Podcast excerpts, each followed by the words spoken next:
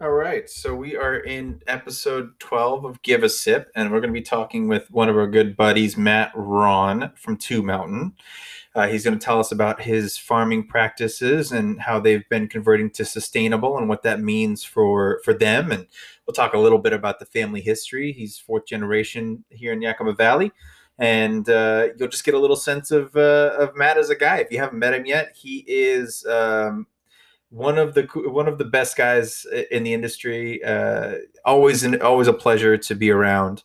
Very humble for what he's been able to achieve in his lifetime here, and just, you know, one of the nicest guys in the biz. So we did have some technical difficulties out of the gate, but you know, it felt very Matt to leave them in. So bear with us through the first minute there, and then you'll hear a lot of great info about Two Mountain. So without further ado, Mr. Ron. Chris? Yeah, there we go. Hey. All right. Holy shit. Yeah, we did it. That was Matt difficult right there. Now let me put it to do not disturb. Perfect. So I don't fuck it up even more. I'll even do that. So no calls from anyone, not even my favorites. Oh, yeah. All right. Boom. Boom. All right, boy. All yours. Hey, we're here on our favorite Washington winery, Two Mountain. And we're going to talk about some of the changes they've been making in the vineyards here. Matt, thanks for joining. Give a Sip, man. Hey, thanks, Chris. Yeah. Hey, everybody. How's it going? Yeah, nice. So you guys recently converted to sustainable, or certified sustainable, I should say, in the vineyards. Yeah, we did actually, and we're pretty amped about it.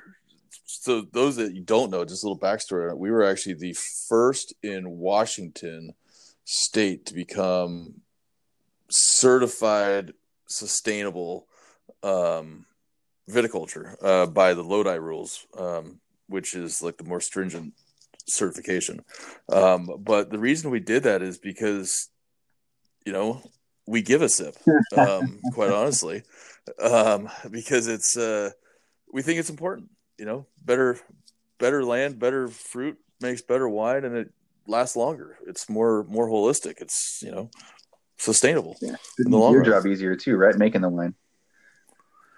You know, it does. I mean, for those of you who know us and know me, and you know, I know I don't know everybody out there, but those who have heard us before, like I mean, Chris, you know this. We kind of have always had the mentality that because we are totally estate fruit and, you know, completely vertical in everything that we do, that if we do our job well in the vineyard, the real job in the cellar is don't really mess it up too bad.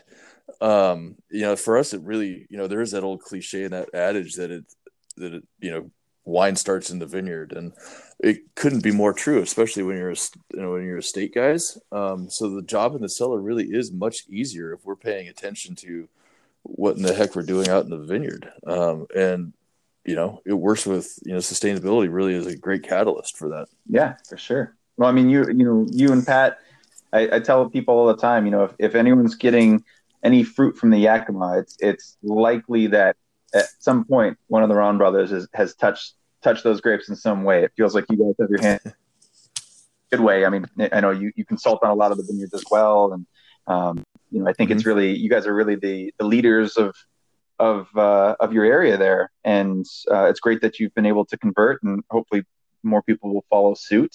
What are you seeing? Like, what's been the challenges in converting outside of the, you know, the paperwork and the fees, of course?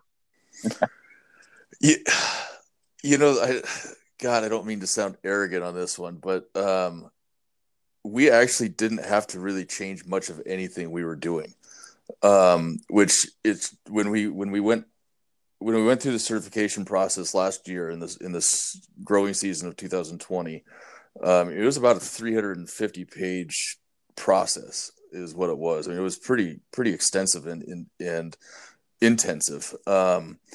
And when we went through the auditing process, the auditors that were looking at it and doing everything actually made the comment of, you guys don't really have to change anything. I mean, they were almost looking for things for us to have to change in the viticultural side, but we've already been doing it for so long that it was almost more of a formality for us rather than a processing change at that stage of the game. Sure. And we were that was probably actually one of the brightest gold star stickers we got was, not only the badge that we can now put on the labels, which you guys are going to start seeing that coming out here now or shortly anyway. But the fact that we didn't have to change anything, the validation that what we had been doing already was basically already there, just because it was our inherent intuition on, like, it just makes a better, like, doing it this step and this step and this step is just better as a whole. That was actually one of the things that actually made us smile, probably as much or more than getting the ability to use the badge. So yeah, I mean, that's always, I've always thought about you guys having a lot of fun with the dirt that you have, and starting back from your changing the orchards to vines was a pretty big change, obviously. And then even the new grapes you guys plant to just kind of see what works, and it is very apparent when we come out and visit you guys how connected you are to the land, and I mean, it makes sense, right? Because you guys are third generation now, so it's third on the property, yeah. Fourth in town. Yeah, there you go. Yeah. So yeah, it's been in the family for a long time. You grew up running around those dirt patches and I guess around those apple trees at the time. Yeah, exactly. But, fixing stuff I broke, the whole nine yards. Yeah. So it makes sense that you already treat the land that way, and just getting as you said the gold star for it is great validation, I'm sure. So. It is, but what's really cool about it also is that, and this is why we went, because we get the question, I'm sure you guys get the question out on the street, is it biodynamic, is it organic, is it salmon safe, is it live certified, is it sustainable, whatever the case is. And one of the things that we like about the sustainability thing is, for one, live was developed in the Willamette Valley, and it works really, really well, more or less down there along with salmon safe. And it makes really a lot of sense down there because you have the river system that is right below it, and so you want to make sure you're not having any runoff, and you're being good for that kind of ecosystem. But it also is, although we can have it up here, it's not as applicable up here because it becomes all encompassing for whole parcels. And in the Yakima Valley, as you were just referencing, the apples and all this other stuff, it's not uncommon to have a parcel of land that has grapes and apples and peaches and whatever else on it, and it's really hard to farm apples to the same standards as you farm grapes under the live certification. And so that's why we went sustainability, is because it's crop specific in that aspect. Sure. And so like one of the vineyards that we're leasing from people, if they happen to have like cherries on there, then we can still we know they're farming it correctly, but we don't have to get a cherry orchard becomes salmon safe at that point in time. But one of the things that's really cool about the sustainability thing that the other programs I think touch on, but it's not as weighted, is that not only is the environmental aspect, but they also want to know, like, what are the employment kind of characteristics, and what are the business practices, and what are the environmental practices. So it's kind of the three-headed monster for sustainability, because sustainability is, it's all encompassing.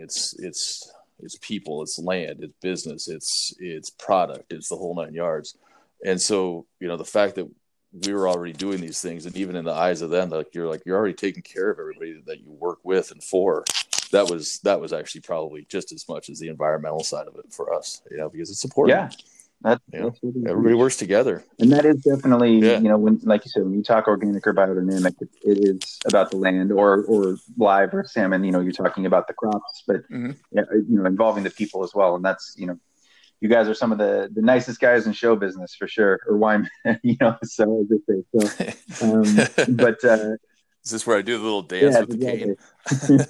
But, I mean, even for our team, you know, you're a legend at the sales meetings because you always take the time to bring them a little treat, or you used to, you know, back when we could do these sorts of things, you know, sometimes you just show up to hang out and you know, mm-hmm. taste some wines. And it was always really, it's always been really refreshing for me to, you know, experience you and the wines you're making and watch you, you know, experience wines with us and sort of, you know, get inspired by them. And that's part of the process that we don't often get to see on our side of the business. And you kind of brought that into the fold with us. And it's really fun to be able to feel like we're part of it with you. And I think you and Pat are really great at making everyone feel like they're part of the process and part of the family to an extent. And anyone who gets to go out there, you know, I'm going to put you on the spot here and say that you're going to cook them pizza in your pizza oven. I'll see what I can do. But it's, come on, you're the chef. But yeah, it's, I mean, you have this way of making people feel so included. That's really, it's really endearing and kind of honestly refreshing in this industry at times. So that's as much why we love you as the wines and the land themselves. So yeah. Well, thank you very much. I appreciate that. But, you know, someday all of our new people will be able to come out and see you in Yakima someday soon. I hope. I don't know how it's been going over there, but you know, phase 3 is we're getting close, and maybe we'll send 50% of the people out to you or something. But yeah. Right. I think that's going to be, you know, something we want to do this year with you and get the people out to see the land. Love and to talk a little bit more about, you know, the sustainability practices, because that is something at A&W we care a lot about, is the impact of you know, the wineries we work with, making sure that there's at least some conscientious efforts being made towards the effects and impacts they have on their surroundings. So thank you for making those efforts more apparent. And I know it's something you've done for a long time, but it's always, you know, it's not the easiest way, but it feels like it might be the right way. And that's really great. So no, thanks. Well, yeah, we'd love to have you guys out. I mean, now that we can get it, actually, Pat and I get our second shots tomorrow. Ooh. We're pretty amped about it. Very excited. Just in time officially got old. I'm more excited about getting a shot than I am about anything else. Well, I don't know about that, man. I think everyone, even the 20-year-olds are excited to get a shot right now. So I know. Yeah. In fact, our entire team is now, they actually have everybody has their first shot. We speaking of the sustainability aspect, the one of the clinics around here just started opening up the doors to ag workers. And so we basically told everybody, go, like, stay on the clock, go stand in line, get your shots and get safe. And so everybody that wanted to, they did. So everybody took a couple of hours out of the day and went and stood in line. And so everybody around here, everybody that wanted to get their shot has their first shot already, because we're like, it's important. Just do it. Get healthy. Yeah. That's really, really important. So, and I know your area was one of the most heavily affected by, I think at one point you guys were the hottest of the hot spots in America last year. So, yeah. At one point, I think we were like on a per capita basis, we were like number 1 or number 4 on the entire West Coast. Yeah. It was awesome. It was super fun. Yeah. So so we have that going for us. Something to claim the fact of. All right. Well, anything else you want to tell the team about what's coming up in terms of projects for you? I know we've got the rosés bottling up here soon. You said you got your High Life bottles in the other day to start putting some more juice in for the summer. Yeah. Yeah, so, you know, as far as vineyard goes, we're planting a little bit more stuff this spring in one of the vineyards in the Porteous Vineyard that we purchased last year. Which did I tell you about that, Chris? Yeah, but I don't think I did. Very much about it. So it's kind of, so those of you who don't know, last spring, the vineyard that's adjacent to the Copeland Vineyards is Porteous Vineyards. You guys have seen their labels out on the street for 35 years. Anyway, he's kind of starting to scale back a little bit, and so we purchased his vineyards from him. because not only was it adjacent and it was a good fit, but it's also what we consider kind of one of those legacy vineyards. I mean, he's got that, he has some cab. Well, now we have that cab, but it was planted back in 81. So it's for Washington. It's pretty old cab at the stage of the game. In fact, a lot of those, his early stuff was going into the wines that really kind of put Washington on the map in high percentages, like some of the big names from like Walla Walla and even Woodinville, some of the early guys when there's only like 12 wineries in the whole state type of thing.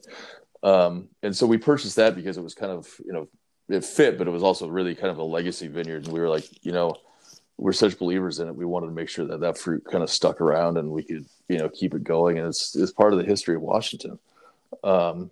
And so on that place, we're actually planting a little bit more Lemberger this year, which is going to be kind of fun. And then prepping another piece of land that we're going to plant next spring it's going to have all kinds of kind of some fun, cool shit on there. Assuming we get the plants for it. And then, as far as wines coming up now, we are going to be bottling the 250 milliliter bottles, those little High Life bottles, as we kind of like to, affectionately call them. Rosés, yeah, exactly. We're going to be bottling those next week on the 1st of April.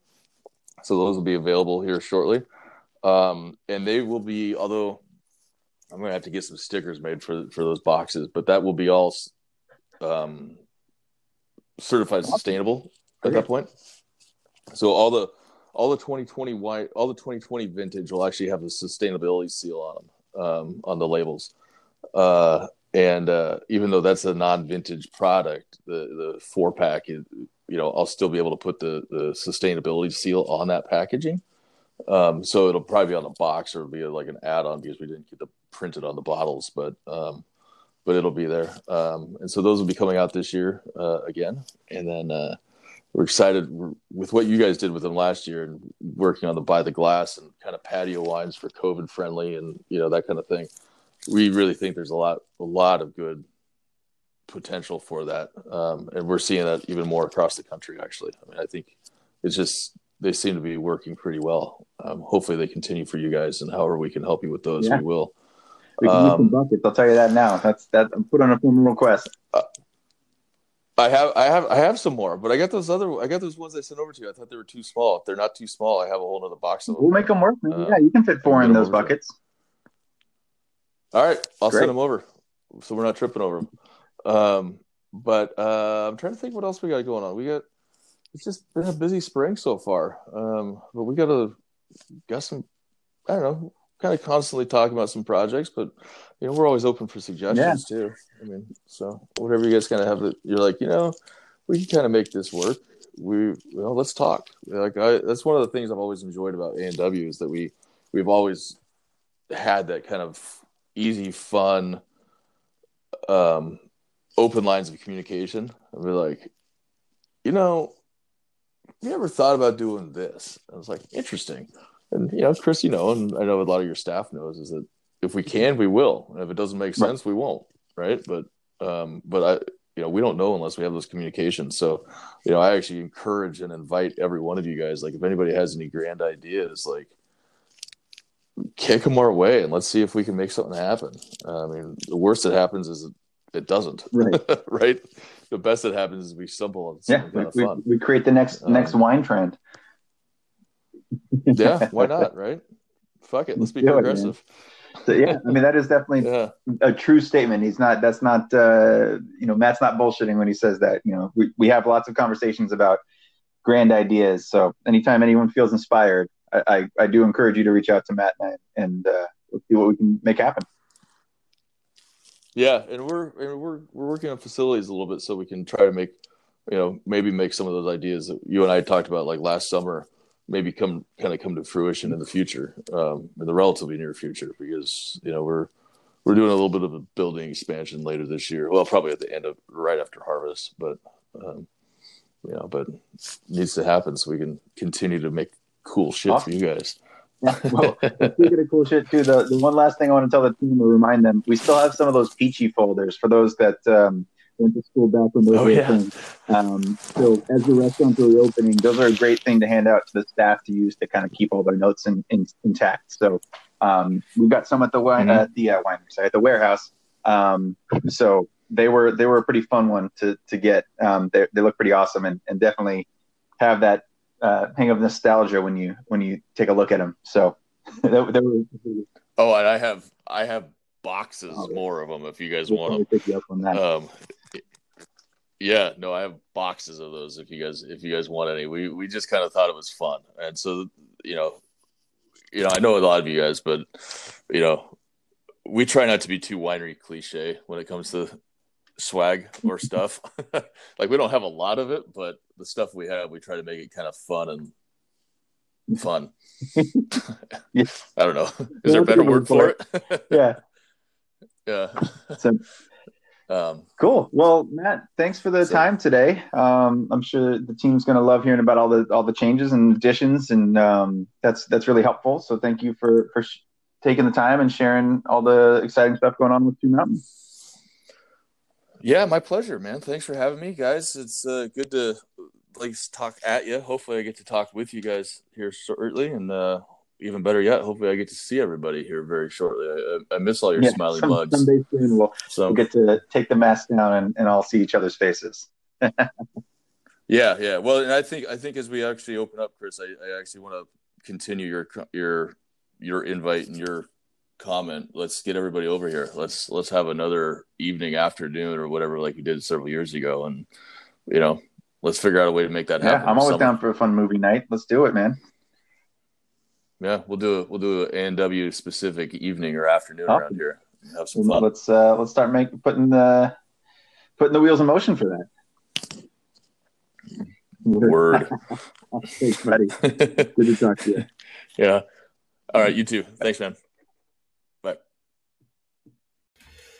All right, guys. I hope you had fun listening to Matt and I talk through sustainable farming, generations of winemaking and land ownership, and just got a general sense of who he is. Like I said, great guy. I hope you had fun listening to us. I know I had fun talking to him. I always do. Please reach out to him at any point. He will always be a good time, usually help make you sales, and you'll definitely learn a thing or two from him. So please reach out to him, and let's keep supporting Two Mountain. And thanks for giving a sip.